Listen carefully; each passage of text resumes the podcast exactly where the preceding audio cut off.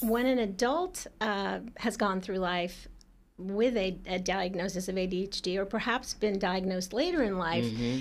it's um, it's challenging because those supports have to sort of come from you know the person themselves, themselves. Mm-hmm. and so a big part of my work with adults is um, helping them to become more self-aware mm. helping them to become confident and owning their um, challenges and, and the wiring of their brains and that can be really hard sometimes because when you've gone through your life feeling like there's something wrong, mm-hmm. um, I'm flawed in some way, mm-hmm. I have these challenges, and there's almost a resistance to yeah. owning it, you know, because it feels like you're bad.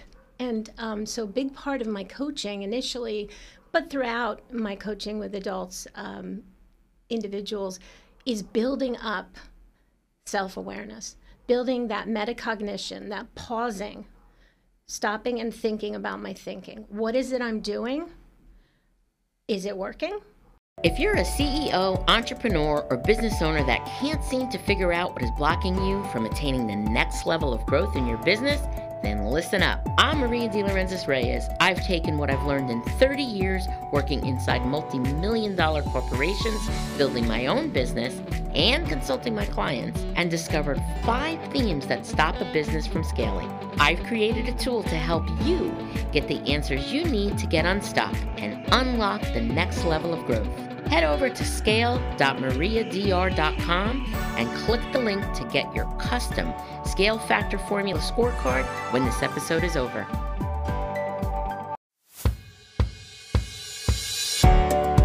Hey, everybody, welcome to Finding the Upside. Thank you so much for joining me today.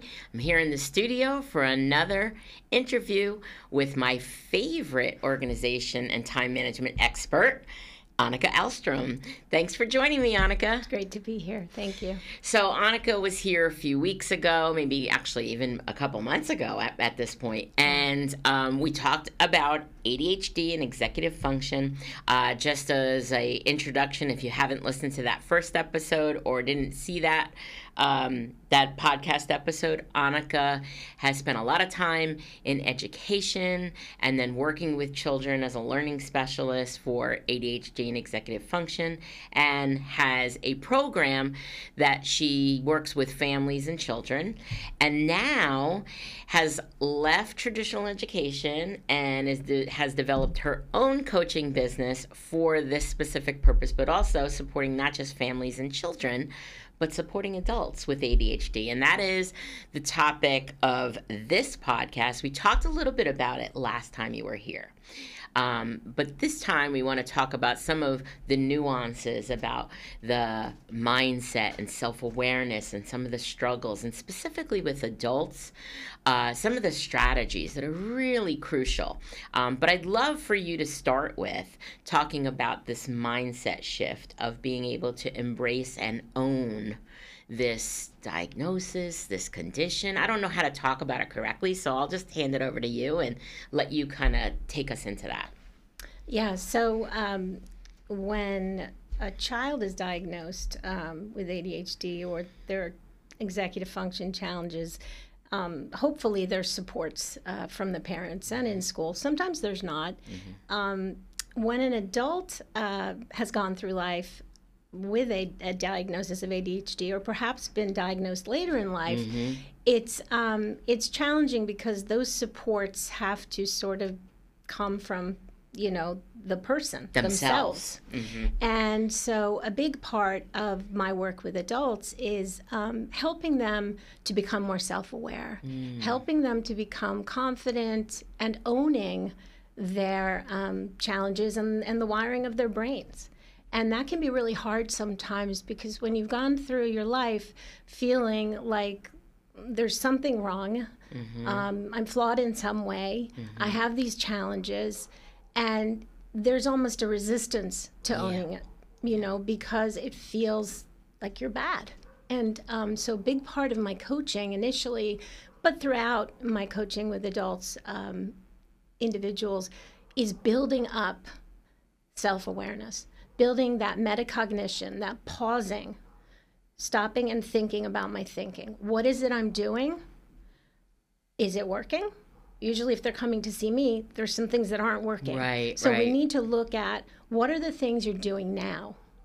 And if the things aren't working, we make shifts, we make changes. And that pause point becomes so important because many people who have ADHD and have executive function challenges, they move through life and and after they'll say, "Well, why did I do that?" or "Why didn't I do that?" instead of pausing in the moment or throughout the day to kind of regroup. Mhm. And so that's actually a way you can learn to do that yeah. right? That we can now rewire our brains.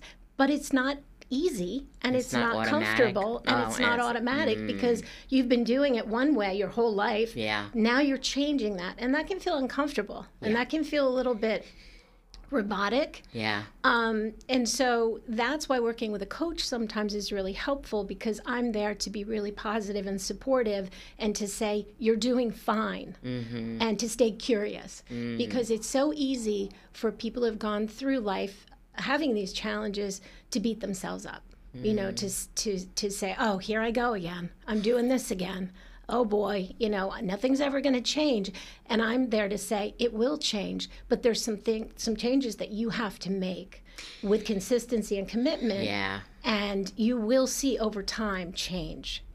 Um, and it takes time, and the biggest part uh, is really that relationship.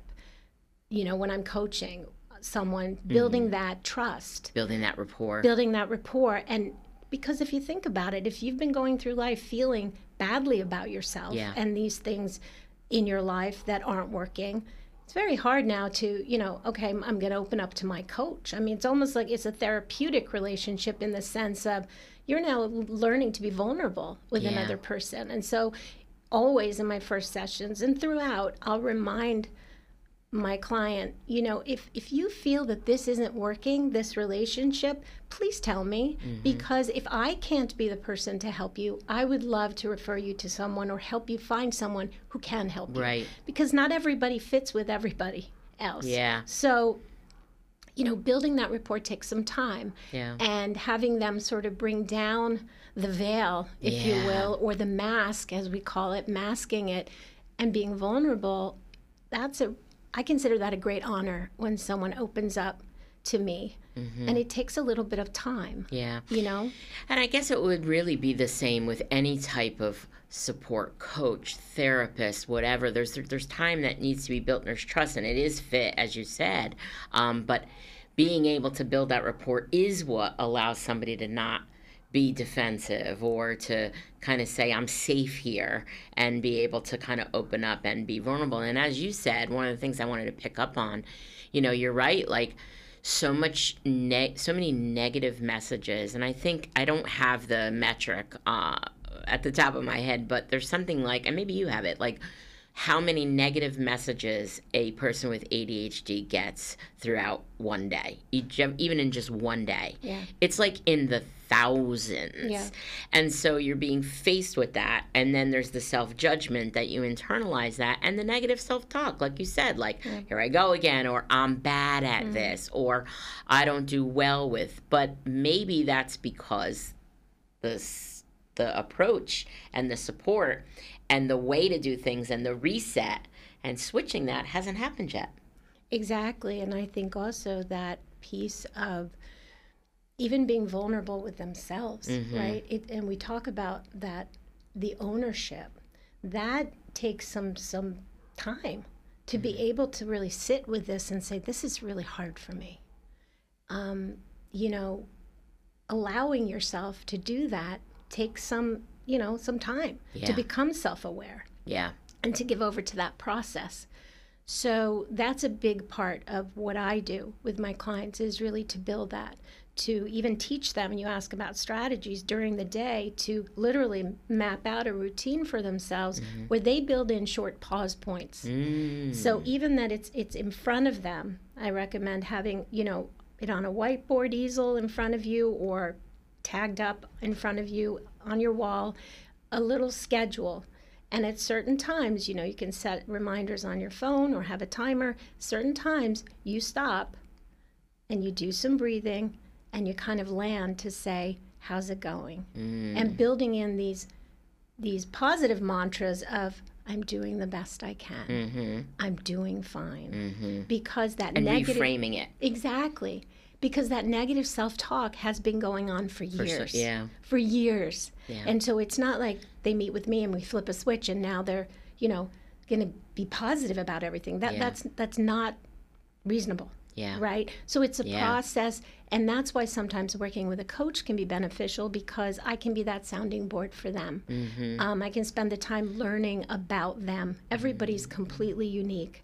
So when people say, "Well, what are the strategies? What are the strategies?" Well, I have to meet with you. I have to get to know you. I have to get to know your job. I have to get to know your personal life. What are the things that you're getting stuck on now, so that we can figure out a specific, tailored, individualized program for you. Yeah. Because not one size fits all. No, and it has to be customized, right? If it's going to work. Yep. Yeah. Yeah. Um, and and what I love about that is I think that's so um, key is first off it, it sounds like what you're saying is that's the first part is owning it and understanding it is the very first part where then all of that vulnerability you could be vulnerable all of those veils those masks come down and then you can start really looking at it with brutal honesty radical honesty being able to look at yourself with compassion With instead compassion, of yeah. judgment.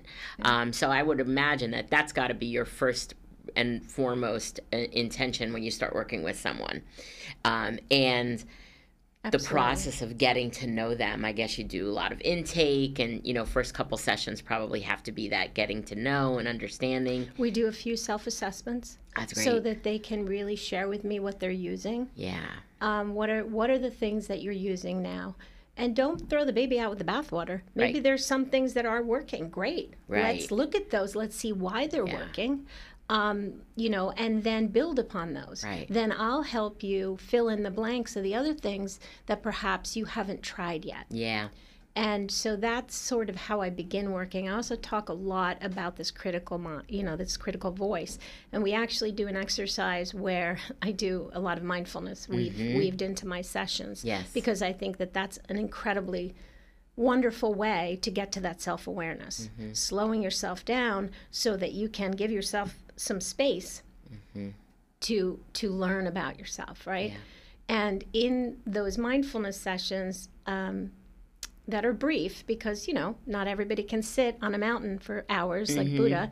Um, so they're very brief, but they're one of the first things that we do is I have them visualize their critical voice, and I have them you know in their mind's eye figure out the shape, the form.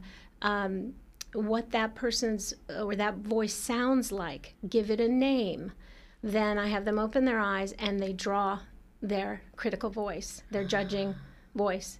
And I say, now you've externalized it. Now it's outside of yourself. So now when that voice comes in, not to banish it, not to be mm-hmm. mean to it, it's a part of you. For some mm-hmm. reason, it became a part of you at a time when you needed it. Mm. It came, so all these parts of ourselves are actually parts that we needed at some point. yes But right now it's getting in your way. Mm. So speak to that. And I have actually done it myself. My voice is spiky. She mm-hmm. has spikes all over her face, her nose, her ears, her eyes. Everything is spikes. And she's constantly yelling at me. Right. So now I've drawn Spiky. I have her up in my office on the mm-hmm. wall. Mm-hmm. And when she comes in, I say, I know, Spiky, I know you mean well, but right now I don't need you. mm. Right? So that it's not pushing away. Yeah. It's okay. Thanks for showing up, but you can leave now. We're good. So, along with that, we then do the visualization and we also draw the voice of, you know, reason, the mm-hmm. voice that is going to be helpful to us, the kind voice, the mm-hmm. voice that is gentle and also productive. And oftentimes people will draw a superhero or mm-hmm. they'll draw an angel or they'll, you know, there'll be Mm, that's some very powerful it's very powerful and it makes it tangible for, for my clients. It makes it something that they can hold on to instead of just, I'm powerless. You know, this thing is just taking me over. yeah yeah Um, so I love doing that because Yeah, and I think also the visualization of that and having that those images then allow them to be accessed much more easily, Yeah. right? So that's brilliant. I love that. I didn't invent it. I wish I, Oh, could say that's I did. okay. I stole it, but I love it. I think it's so great. And you know what it adds, which I'm getting from you now? Humor. Yeah. It adds humor because Yeah, you know levity. what? Mhm. Humor creates space. True. We, when we laugh, we take a deeper breath Mm-hmm. and we let life in Yeah. and we, we let things shift. And so humor is a big part of this. So oftentimes the clients will draw these two voices and they'll they'll laugh because they'll say, I love the you know, what I just Yeah. created. Yeah. you know? Yeah. That's that's that's fantastic. Yeah. I love that. Yeah. Um, so yeah, I mean, I think this owning it, it's interesting because I don't know if because this is in my, you know, my my radar within my radar, or um, there's just a lot more talk about ADHD in adults today. There's so many high profile people coming out talking about it, and I mean, we've known that for years, right? All the visionaries, all the innovative creatives. There's so many people that have either that or some kind of learning difference. Um, but Mel Robbins is somebody who's been very vocal about her own adult ADHD, diagnosed as an adult. Uh, Jenna Kutcher is another one. They talk about this. They have their own podcast, and I remember listening and watching uh, recently to one episode where Mel Robbins was talking about this exact thing we're talking about the fact that there's this resistance to that it's part of you, that it's something that you you own and how necessary that is. It's kind of like, you know, um, if you said if you God forbid said you, you were diagnosed with cancer, you wouldn't be like, I don't have cancer. You know, part of being able to heal and part of being able to get treatment if you had cancer is to not be in denial about it. So why do we do this about a diagnosis like ADHD, right? It's understood why, but kind of thinking about it in that aspect, it makes sense that you had said owning it is mm. the ability then to move on and to heal it, to fix not fix it, but manage it better, Right. thrive with it. Right with it. And I think Thrive with it. And I think also in building that self awareness and taking that ownership, you're building confidence. yeah. So that, you know, we're talking about adults in, in the workplace. And when you become aware and you take ownership, you become confident so that you can stand up for yourself and ask for what you need. Mm-hmm. And that's really the next step. You know, if, if I find myself, you know, uh, with a client who has ADHD and has a lot of restless, they, they need to be moving more and, mm-hmm. and they're stationary much of the day. Mm-hmm. Finding a way to bring up with their boss or their manager you know you know how i would be most productive? If i could take a few breaks during the day and just go for a short walk. Mm-hmm. You know timing it or you know is it possible that i might be able to get a standing desk? I would be more productive. If you lead that conversation with confidence and say to your boss or your manager you know i would be more productive if they want you to be more productive Yeah. so it's all in how you say it True, very and, true. And when you go in and say, "I need a standing desk," then that's not uh, that's not going to make them uh, jump off on the right Mm-hmm. foot towards meeting you. But if you feel confident and say, "This is how I'm going to give you something," Right. and the best of me, Right. now I want to give you that because I want the best Yeah. Mm-hmm. of you. There's a reason you hired that person, probably for their creativity, probably for their great ideas. Mm-hmm. And along with that come some of these executive function challenges. Yeah. So how do we how do we how do we embrace the whole person? Yeah. Right? Yeah, and you know, um, and we touched on this, I think, the last time we spoke, but I definitely want to um, bring this up again. There, there is the good thing is there is a lot of attention to this neurodivergence, and neurodivergence just mean that it's outside quote unquote the norm of doing things. And in business, although there's been lots of discussion of neurodiversity, we're all neurodiverse, we're all different, right? But that ten- that tends to in the past have been stuck with um, you know the diversity efforts stuck with race and gender and sexual orientation and things like that. But really it also has to include this neurodivergence in terms of normativity like what is that right? And people who sit outside that. Why? Because of all the things you just mentioned. To be able to create a safe space so somebody can be at their best and produce the best for you Right. which what's interesting to me is you talked about the standing desk. The standing desk has been around for a while, but it was all in the sense of ergonomics, right? Mm-hmm. But because sitting all day is not good for us, right? So if we can end up standing and being able to shift our weight instead of sitting, it's better for the body. But it's also better for the mind and some minds, right? Um, there's desks that have uh, actually a bike, yep. right? Um, and those types of things. There's actually a woman that I saw recently. She stands at her desk and does training and webinars and things and she's walking on a treadmill like it's underneath her desk which i think is so interesting um, so it's counter right to mm-hmm. like what typical business structure 30 years ago was doing now it's kind of come in and been there but now we're kind of seeing okay well there's different ways to re- different reasons why you would provide this and being able to understand that is important, but also from the perspective of the person being able to ask for that right. in that way. Right. Um, so I think the good news is, I guess the point I'm trying to make is that there's lots of conversations happening about these types of things. So I think that's there's that's hope. You know, there's hope in that um, that it will become more into, brought into the fold.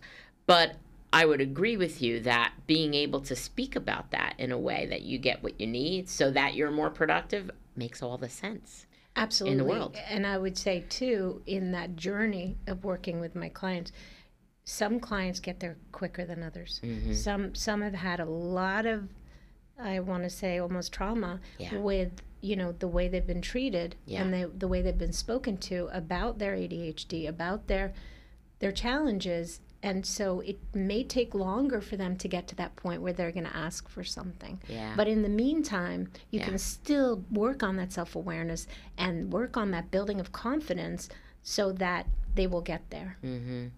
um, and that's you know a similar trajectory to how i work with with young young yeah. children well, and there, you know, we, there's no secret. We said it last time. You worked with my son for many years. You know, it's funny because I think he's on that that that end of that curve. That you know, being able to get to that point where mm. he can kind of drop that veil and own that. I think you're right. It's very. I've watched him struggle with doing that, and um, I think it's individual. So every person, he had a lot of trauma of the way he was treated in school, which I know you know is. Yeah you know the sad part about it but unfortunately it happens every single day. And what that does to somebody i guess the point here is knowing that that could be their story that person that employee that's in front of you or that business partner that's in front of you that could be their story. And being able to understand that uh, on the other end of it but also as a person understanding that all of that is what's feeding into all the negative self-talk yeah. and almost more important, why you've got to be able to flip that switch and come to accept. Right. Yeah. Absolutely. Very, right. Very and I think also feeling like you're not alone. Yeah. There's so many resources out there. There's so many great podcasts, webinars, free re- resources on uh, organ- from organizations like CHADD and ADDA. Yeah. I think support groups for people with ADHD would be a great thing. yeah, start. they have. They have. They them. do. Yeah, on Facebook, they have them. They're live. There's so many resources, yeah. and so you know and that's that journey of self-awareness yeah. that's that journey of starting to connect and not feeling alone and not feeling that shame that is at the core of so much of this well you know what's interesting and this is this is the thing like who would have thought, I, in my mind, who would have thought that uh, there would be so many parallels? Um, I had um, my coach, Mandy Keene, on a couple weeks ago, and she was talking about support groups, just support groups in general, mm-hmm. and talking about her reaching out and getting support for something and what it does and what it did for her. And this is the general sense, the broad sense, is that it allows you to see that you're not alone. Like, like, hey, Frank, he's that happens to me too. And it actually is the bridge. This is how she put it. It's the bridge to the self compassion because mm. you get to know those people in the support groups and you're cheering on Frank and you're like, hey, Frank, buddy, I know I understand. Hey, Jane, I, I know. Like, it's tough. We're here for you. And then you realize they have the same struggles that I do. Mm. And if I'm compassionate for them, why aren't I compassionate for myself mm-hmm. who have those same struggles? So it's almost like the bridge in realizing mm-hmm. and being able to be self compassionate to Mm-hmm. yourself. So I think that like you say there's a lot of them. I guess I haven't looked, um, but I think that you know there it would be great if we could connect people more to those. Yeah, I agree. So much growth happens there, and also like you're saying, you know, oftentimes I'll say when when people, you know, I'll say, please tell me what those thoughts are saying, Mm, and they're harsh, yeah. and I'll say, would you ever speak that way to a friend? Right. Would you ever use Right. that language with a friend? Yes. Why are you using that with you, Yeah. with yourself? You know, and uh, you know when you when you put it that way, it's like, wow, I'm Yeah. really cruel to myself. And Yeah. I'm not just saying that's you know those are my clients. I share about my own Well, I think that's a have that human zone. condition, Yeah, right? yeah, No matter what our challenges yeah. are. We have that critical voice. Yeah. It's in there, that judging voice. Yeah. So, you know, it's a matter of understanding, wow, I can change that. I can change that script Mm-hmm. in my brain, but I have to work at it. Mm-hmm. And as I said, you know, in the beginning, I actually have my clients write it down, Yeah. certain periods of the day, because you can't meet with me once or twice a week and think that that's just going to change. That that's not the case. Yeah, I mean, that's really critical. yeah, that awareness. And the other thing, going back to what you said at the opening with that check ins throughout the day, you know, I think that's um, really powerful as well because it's almost like, I don't know if I'm going to describe this succinctly right now, but you know, you kind of do things, especially as an adult, you do things the way you've been doing them for so many years, and it's kind of rote, and you don't even think about it. And you also don't even think about the fact that it's not working right. right? Like, so the only way that you can kind of assess that is to pause Right. and kind of look at what am I doing? Right. Is it working? What's working? What isn't? Right. And then I think, uh, obviously, having the support to work with somebody who can say, this is something else you can try because I think a lot of us might say, This isn't working. I always struggle with this, but you don't know what else to do. Right. Right? Like that's that's the next step is what do I do in place of that? I have no idea. right? So getting those suggestions and getting that customized kind of plan and strategies has got to be a critical part of the growth that happens. Absolutely, and and building in, you know, building in um, a structure. So getting to know what does that the day look like for a specific client, and then within that, you know, setting up a routine. These are the things that are going to be really helpful for you to first of all bookend, but even within that routine, where are there going to be these pause points? Where am I going to have, you know, periods of work? What does my workspace look like right put away the distractions Mm-hmm. put away um, your phone unless Yeah. you you know you really need it That's a um, big struggle today yeah today. because multitasking is toxic to your brain and so if you're going into deep focus on a project or you need to really focus on something at work or at home you know put away the distractions you know even looking at your workspace what's on the walls if you have a Mm-hmm. What's gazillion your eye. Mm-hmm. yeah if you have a zillion things on the walls and it's not serving you simplify you know what do you need on your desk do you actually need all of this Yeah. out and make sure that at the end of the workday you leave the desk the way you want to find it in the morning Mm-hmm. and i even recommend you know saving the last 15 minutes of the day to look at what i have tomorrow Yeah. and leave that on your desk so that when you come in the morning, it's almost like being kind to your future self. Mm-hmm. I've taken care of myself for tomorrow, which is so Yeah. powerful if you think about it. Yeah. And you know what? These are things that have been suggested, you know, in my world, in, in the business world and productivity to people universal, whether you have ADHD or not, right? Yeah. But I think I th- I would agree that people who are struggling to have that order and structure need that even more, right? Right. and and somebody with an ADHD brain, ADHD brain, like memory doesn't serve, right? It's mm-hmm. kind of like being able to brain dump everything. I know for myself now. I mean, in true candor, I have. You know, I'm in my 50s. I have not been diagnosed with ADHD. We didn't have that growing up. Kind of that wasn't talked about. I could I relate to some things? Absolutely. Um, and I know for myself, what's completely freeing is exactly that setting myself up and also getting it out of my head. Because when it's all those things to remember, it's like I'm paralyzed. It's like if I can just get it on paper or in a note in my phone, just brain dump it. Mm-hmm. It's so freeing. And you said be kind to your future self. That's kind of how I look at that activity, Yeah. which is so helpful to then have like a, Yeah. you know, And you know you've set yourself up in the morning rather than, you know, being harried coming in. What do I have? You know, now you're behind the eight ball, you know. And you, you've set yourself up for success. Now, will things come in your way that you couldn't yeah. anticipate? Of course, that's life, Yeah. right? But Yeah. at least I've taken care of all the things that I can to set myself up for success.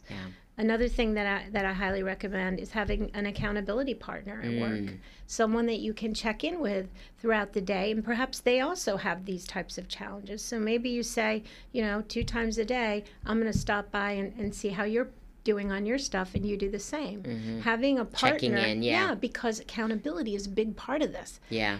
we know that you know many of us myself included and, and certainly those who have executive function challenges and adhd we have a hard time sticking to things so being accountable to ourselves hasn't always worked but when we have another partner it's like when you when you're going to go exercise and you say Yeah. oh i'm going to exercise tomorrow but my friend i have a good friend that i go swimming with but when she calls and says i'll pick you up in 10 minutes i'm not going to say no to that Yeah.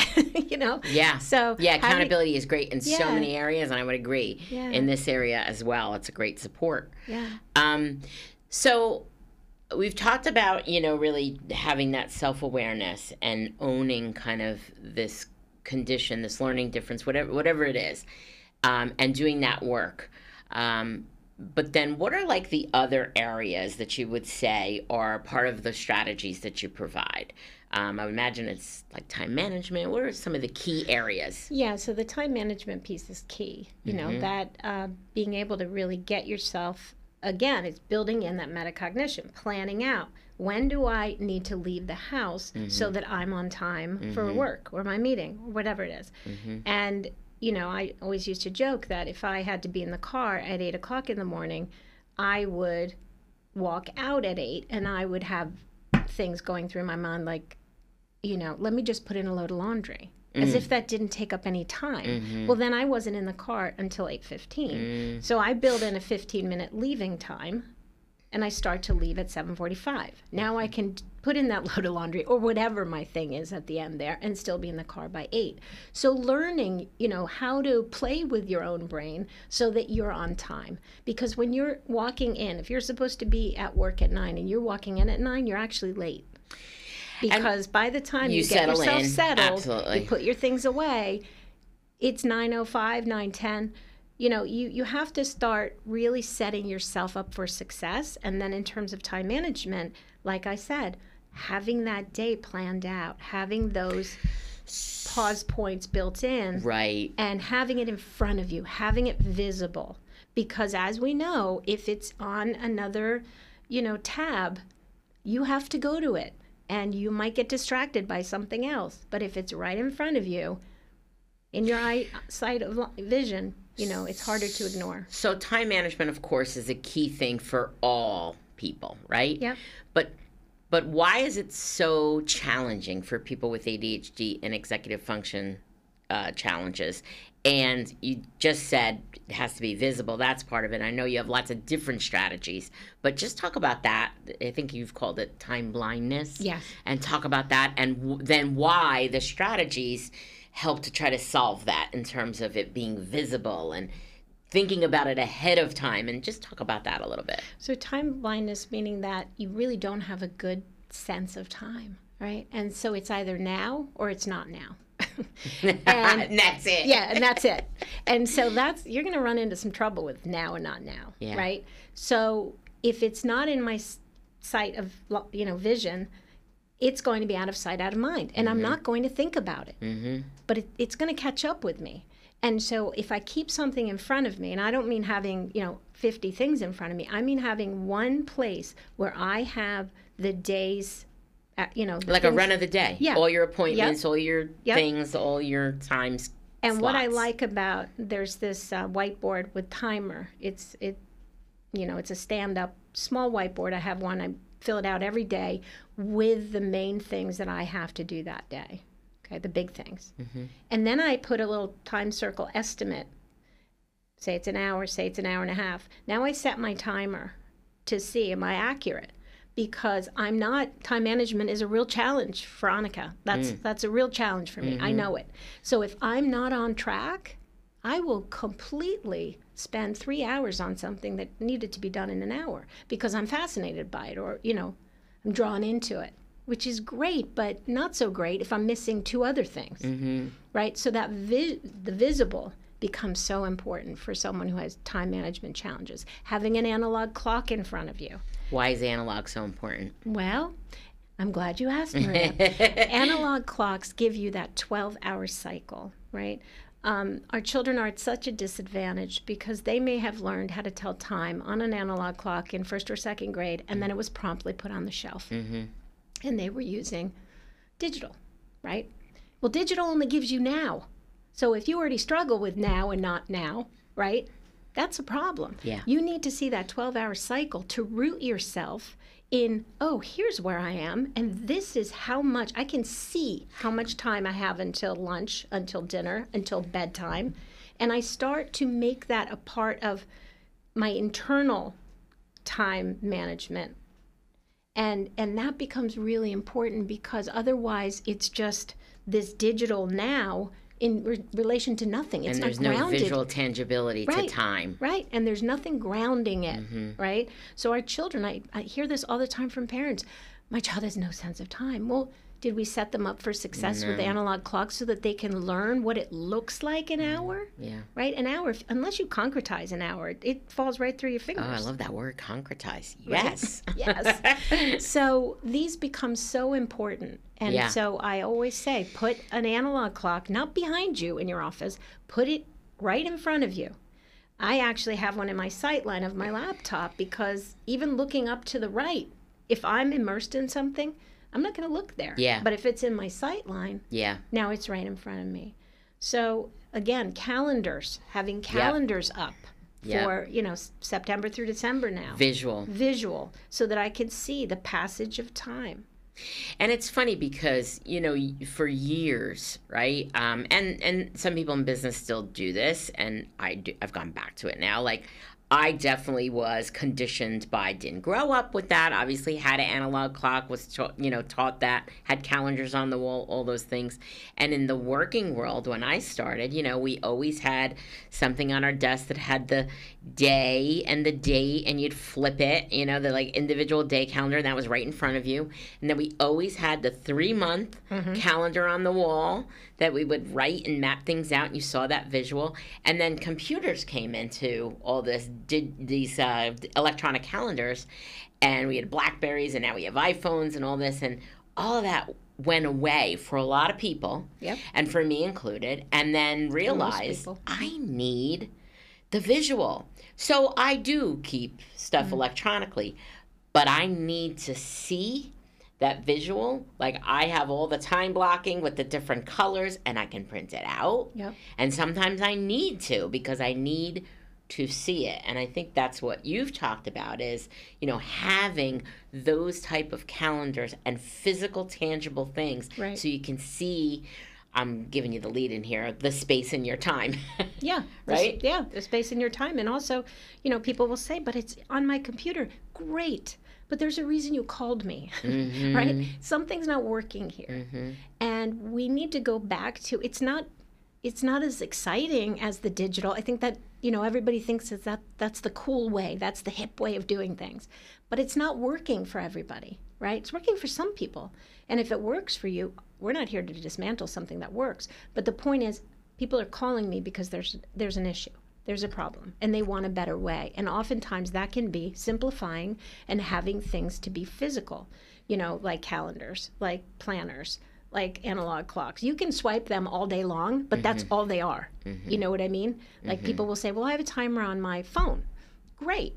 But if I pick up my phone, this is what I do, and I see someone's texted me, Now I'm, You're in, now I'm texting for five now you're minutes. there. Yep. Now I'm, you know, You're pulled away. I'm playing a game. Yeah. Now I'm buying shoes. Yeah. You know, it's, it's Now I'm buying- you know, I mean, it's a beautiful piece of brilliant Yeah. technology. Yeah. And I can have so much information at my fingertips. But Right. when it comes to time management, organization, and planning, I go down rabbit holes. I get lost. And many of my clients, it's the same thing. And so it's ki- kind of going back to basics. Right, right. And and you know what's interesting too is I think a lot of the tools, and I, I definitely can vouch for this. Like I exclusively use an Outlook calendar, and I have color coded things.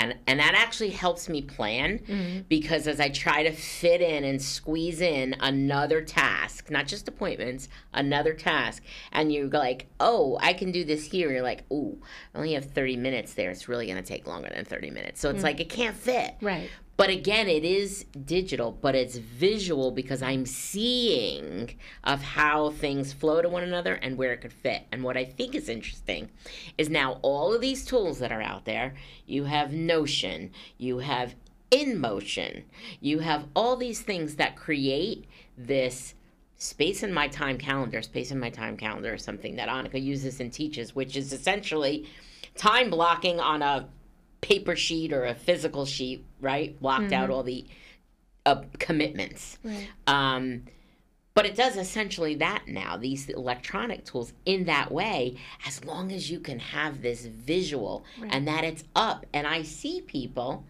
now, that's their screensaver. They Yeah. put up the thing for the week or for the day so they can see it. So I think that's promising, right? to yeah. use these people that are like, well, I want to use the digital stuff. Great. Yep. But you need to use it in a different way. It can't be, okay, I have to go look at it. Right. It has to be in front of you. Right. And I find for me, that's like game changer. Yep. As long as I have that in front of me and I see. And listen, there are times where I have to pick stuff up and move it around. But that's the beauty is that when it's not in something visual, it's hard to do that. Yeah. It just gets lost. It gets lost. It's out of sight, out of mind. And the other thing that I wanted to say is, is often those people who have a- uh, executive function challenges and ADHD, they they love novelty, mm. right? So constantly, you you mentioned there's so many new things, and so they're always going for the next, you know, mm-hmm. new shiny thing. Mm-hmm. This is going to work for me. Yeah. This is going to work for me, and it's exciting. But if you're constantly chasing the next, you know, shiny new thing that's going to work for you, you're never actually settling in and and owning and trying something consistently because you're always going that looks better. I'm going to try that. You know what i mean? So mm-hmm. that becomes something that can be a real problem. Whereas i said like when you have these visual tools and you stick to the, a certain way of doing things whatever it is i'm great mm-hmm. it's great that that outlook works for you mm-hmm. But it doesn't work for everybody that way mm-hmm. and maybe they need to find a tailor-made program or routine that works for them So as you address time management, and this is the you've talked about self awareness and you know owning things. That's the first part, and then talking about time management. All these different strategies. If someone is ingrained in wanting to use something electronic, do you find ways to help them utilize that and tweak and see? And then I would imagine the intelligent thing to do, and probably what you help them do, is how is it working? exactly and, And sometimes they might come to understand it's not. Exactly. Hmm. But if someone if someone says to me, "I really want to use this," I will never say no. hmm I don't. I don't. I always say, "I wish I could live in your brain for 24 hours," Right, because then I could see the world from from your Right. As you said, everybody needs something different. right. And so, if you really want that, we will continue to look for ways to make that work. But at some point, because we're constantly checking in, as you know, we do a check in and we do a check out. Mm-hmm. Yes. right? That's building And that you're coaching with metacognition, yeah. right? So that in the check-in, we're, we're talking about how, what strategies have you used this past week? How are they working? What's getting in your way? And I always say, please don't ever come to a session and think that I'm judging you. Right. Just put that to the side because I'm the only thing I am is curious. I'm curious about what got in the way if you didn't do something you said you were going to do. So, and and I think also when I'm that sounding board for them of, I'm not judging you. They're less likely to judge themselves Right. Well, and I get curious. think that element, and I mean, I've been through this with you, obviously, working when we went through the program with. Um, with my son alongside. I think what's really good, and just in general with self assessment, people are much more honest when they're writing it down Yeah. and they're reflecting themselves. And the way you typically run it is you ask people to do that in the check in, Mm-hmm. write it down first, and then share Right. which I think is critical because if you just ask somebody the question, they sometimes might be saying, What does she want to hear? What do I need to say? Right. Where doing it in that way, checking in and checking out individually and then share, is a great bridge to make sure that they're actually able to be to have that honesty Right, and that they're also able to articulate it for themselves. for themselves. right? yeah. So I am merely there to guide a person. Mhm. I always believe people know a lot more than they actually think they Yeah. know. Oh yeah. And oftentimes they just need me to hold the space for them Yeah. so they can find a way. right. And sometimes I offer, of course, suggestions or strategies, but people are so much smarter than they think they are. Right. And is- it's really holding the space for them so that they can find their way to what works for them. which is the foundation of coaching, which Exactly. is so awesome. Yeah, Yes. Which and I always consider, like I said earlier, such an honor to be able to work with someone who opens themselves up Mm-hmm. and and is vulnerable with their challenges and also with their successes. You Yeah. know, when when a client you know has a success with something, I say celebrate all the small wins and the big ones. Yeah. But celebrate them because oftentimes we see the things that you know don't work for us. We beat ourselves up way more than when we have a win. Yeah.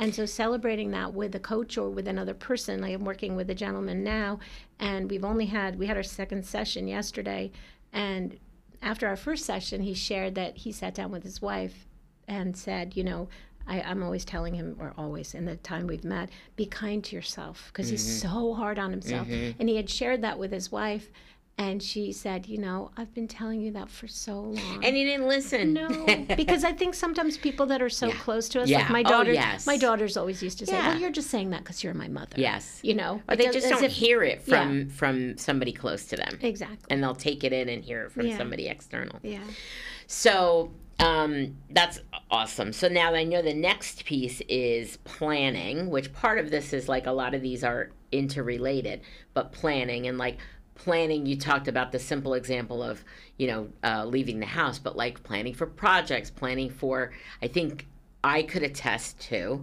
you know when somebody with adhd or executive function challenges thinks about a project they minimize how much. And this is just like project management in general or lack of project management skills in general you minimize how long it's going to take and what are all the pieces. So that's I think the next phase of what you might work on with somebody and give them different strategies for planning and how to get things done.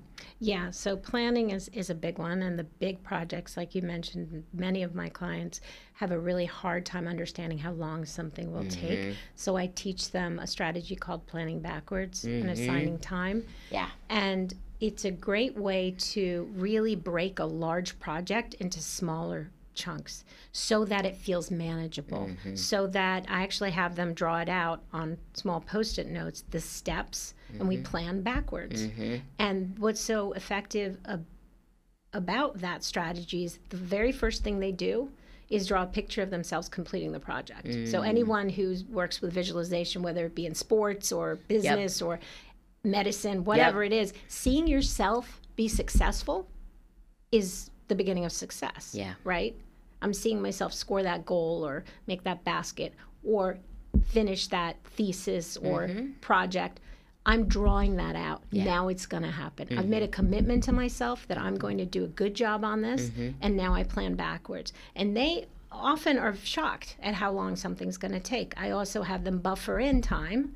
I say, listen, if you don't need that buffer time, great. You just won an extra five hours. Right. But let's put it in there because the one thing they haven't figured out yet in this amazing world we live in is how to get back time, right? We, Nobody's we figured a, that out. We've got a finite amount of it, Yeah. and we want to use it well. Mm-hmm. And so, and once it's gone, it's gone.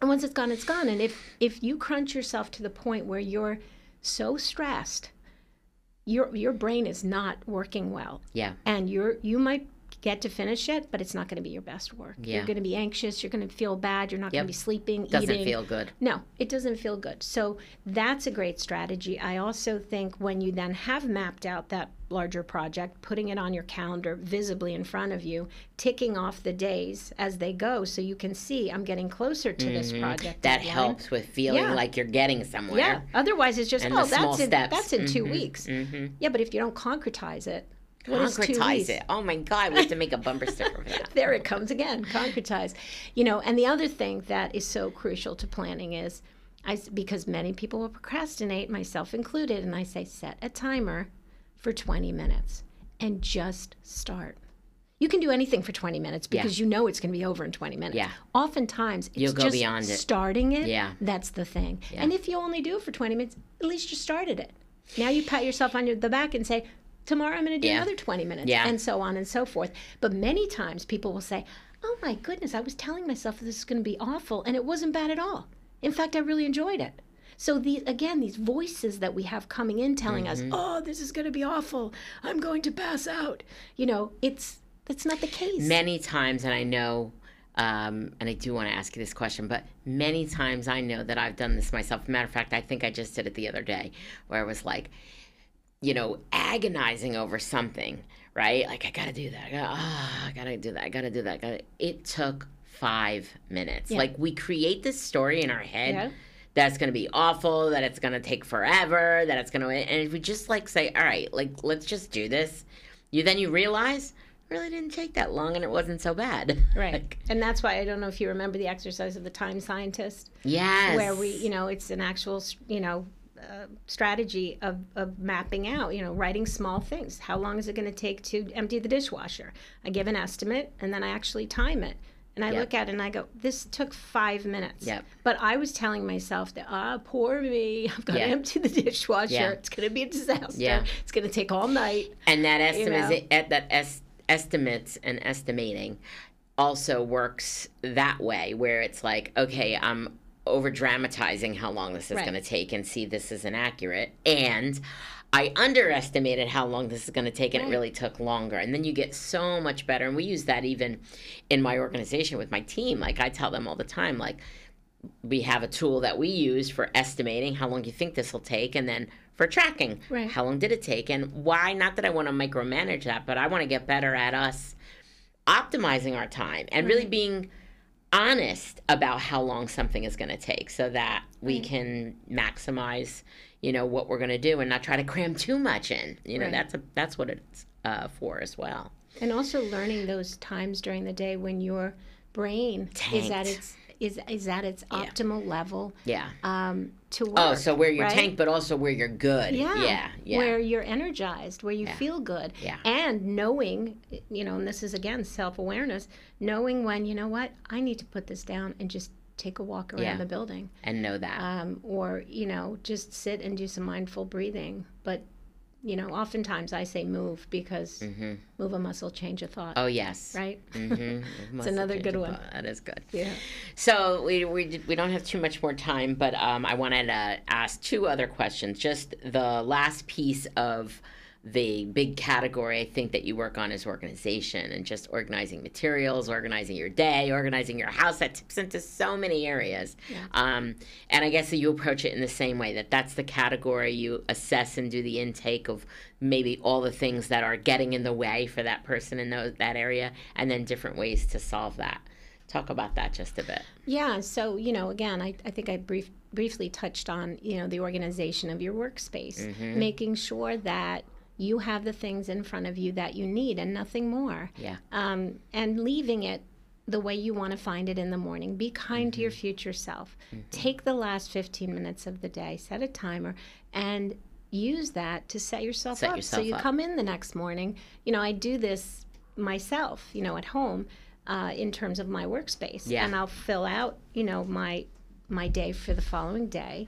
And I know this sounds really corny, but I come in in the morning to my office, and I work at home now, and it's almost like it's pleasant. I'm, I'm almost like, oh, Annika, thank you so much Yeah. for setting. Like, I'm, I'm almost playing like a little role of like talking to myself. Well, how I- pleased I am that I, I- took care of myself. Yeah, and I you also know? think I also think that you know just talking about setting up your workspace in an organized way, right? You're taking care of yourself, but it's also a different feeling. Mm-hmm. And I know there's a lot of people because I I even even though this is not something that I uh, is a signature for me, obviously in my work as a coach and consultant and working with clients and working in offices, sometimes their offices are a disaster, and they are in denial that that's getting in their way. They're like, "Oh no, this I work well like this." No, you can't. You cannot. I'm sorry, you can't. Right? Um, so you know, making the awareness of that, I think, is also important. And also, um, I lost my train of thought. You're going to have to edit this.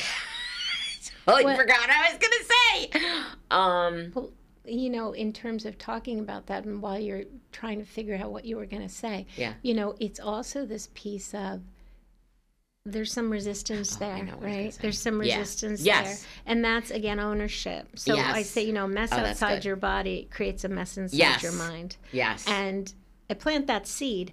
But I don't. Someone says, "No, you know what? It, it looks messy, but I can find anything whenever I mm-hmm. want to." And I'm thinking, there is no way. I've played mm-hmm. that little reindeer game too. Mm-hmm. You know, where I've told myself, "Oh, it's actually an organized, you know, in piles." so that's the self awareness. It all comes that that It all threads comes through Yeah. all of those areas. Yeah. And what I was going to mention as like an example is, you know, if you go into using a, a medical, you know, a doctor's examination room, right? You go in there and everything is in its place. They open the drawer, they have the cotton Mm-hmm. swabs, they have everything in its place, everything's refreshed. They're able to easily access everything. What if you went in there and be like, I'll be right back. I gotta get a tongue depressor. Oh, oh I'll be right back. I gotta get a, a, a some cotton swabs. Oh, I'll be right back. I need to get alcohol. I, it's so inefficient and disruptive as well. and upsetting as a patient. That happened to me Right. once at the at a dentist. So thinking about your workspace like that, everything is easily within reach. Yeah. You have everything you need, so everything runs smoothly, and you could be at peace instead of scattered. You know, I think that's part of it too. It's huge, and it's self care. Yeah. you know, it's about self care. So the last question that I want to ask you is this. You brought up a lot of examples of your own personal experience and things you do. And I want to bring this out and ask this question. You have not been uh, diagnosed with ADHD or executive function, correct? No, But you still have some of these same challenges. absolutely. And I think that that's an interesting point as well that a lot of us share these challenges or struggles. They show up in the very same way and sometimes are solved by the very same strategies. Talk about that a bit. Well, I mean, I think that that's a big part of my approach in coaching is to be very transparent about the fact that I struggle with these things. And every time I teach, I've been doing it, you know, for 10 years now, every time I, I, I work this program, um, I get better Yeah. at it. And Yeah. so, you know, I think that that also opens uh, a connection, makes a connection and a bond with my clients Mm-hmm. because they don't feel like, oh, I'm Miss Organization over here who was born with these things. That's annoying, right? Right. I can say, you know what? I, I do the same thing you do. Right. I have this that same drawer in my kitchen that's like a, a piling center, and every so often I've got to set a timer and go through it and Mm-hmm. organize it because it ends up just being a pile of stuff, Mm-hmm. right? And so, you know, I think that everybody benefits from this. Mm-hmm. Everybody. So when I work with, you know, say I work with a couple or I work with a family, you know, oftentimes the the spouse who doesn't have ADHD is thrilled because now we're going to help their partner, or the father uh, doesn't have ADHD but the mother does, and he's there to fix her or what. But mm-hmm. as in the course of working together they start to realize oh my gosh i grew so much. And mm-hmm. i didn't i don't even have these things you mm-hmm. know but there's always a better way. We can always grow and try new things and get better at this. And so you know that's about owning it as Yeah. well. I'm not perfect no one is. Yeah. Right? Well, I think that's also helpful to to as you said, you're not, you know, Miss Perfect judgy, No, right? no. You're you're in the boat with them Yeah. and and you sit outside of that diagnosis or that Yeah. that learning difference or what have you. So, I think that that can make it also much more accessible for the person to say, these are and these are that's the other thing. These are life skills. Yeah. These are life skills That's what we know, yeah. Right? And these are things that everyone has to master and find their way. Some of us figure it out along the way, and some of us still struggle with a specific thing that we just haven't found that secret sauce yet to fix. So I think it's so um, interesting how everybody can benefit from these. Everybody could benefit from these strategies. Yeah, and I think it's also important to realize that things can change. Yeah. Right. Say you get a new what job. What used to work Right. doesn't work. Right. Yeah. Well, say you get a new job. Now I've got other challenges that I Mm-hmm. need to work on here. Or this used to work, but now it doesn't. Mm-hmm. So you're constantly staying curious and self aware enough to say, Mm-hmm. hmm, what can what do I need now? Mm-hmm. And that is where again, coming back to the beginning of, of this discussion, that self awareness, that ability to build in these pause points so I can reflect and see what is it I need now because it's changing all Mm-hmm. The time. I'm not the same person I was yesterday or last year or 5 years ago and I won't be the same moving forward. Yeah. So that flexibility, which is another executive function. If you're a very very rigid person, this is tough. Yeah. Right? But knowing that about yourself helps to create some space around it Yeah. so you can say, "Yeah, I'm flexible and I own it. Now what?" You know what Mm-hmm. I mean? Like it's it's a constant juggling of you know what do i want to try and Yeah. and how do i want to grow Yeah. and that's what's so exciting about what i do because i get to be a part of that right? It and I get to grow transform. with them. Absolutely. Well, this has been so amazing. Thank you again for joining me. Um, we're you. going to put in the show notes. Uh, Annika has a program that she's developing, and some of this framework that you talked about, some of these strategies, these areas of self acceptance and mindfulness and owning, uh, and the metacognition. I think that's so important. Time management planning and organization. Uh, definitely check out the show notes for uh, ways to contact her. You're both on Instagram and uh, Facebook, correct? only instagram Only Instagram, timewise Timewise. 12, but it'll be in the show notes. and timewise.life is my okay, website perfect. We'll put all that in the show notes for you. Thank you so much for joining me. thank you I look forward to seeing you all on the next episode of Finding the Upside. Thanks for listening or watching today. See you then. All right, so I hope you loved this episode and found it valuable. Thanks for hanging out with me. And if you'd be so kind, if you know someone else that this will help, please share this episode with them. Just grab a link for this specific episode, text it to a friend or colleague so it can help more people like you. Thanks so much for tuning in. I will see you next time for more entrepreneurial goodness. Same time, same place on the Finding the Upside podcast.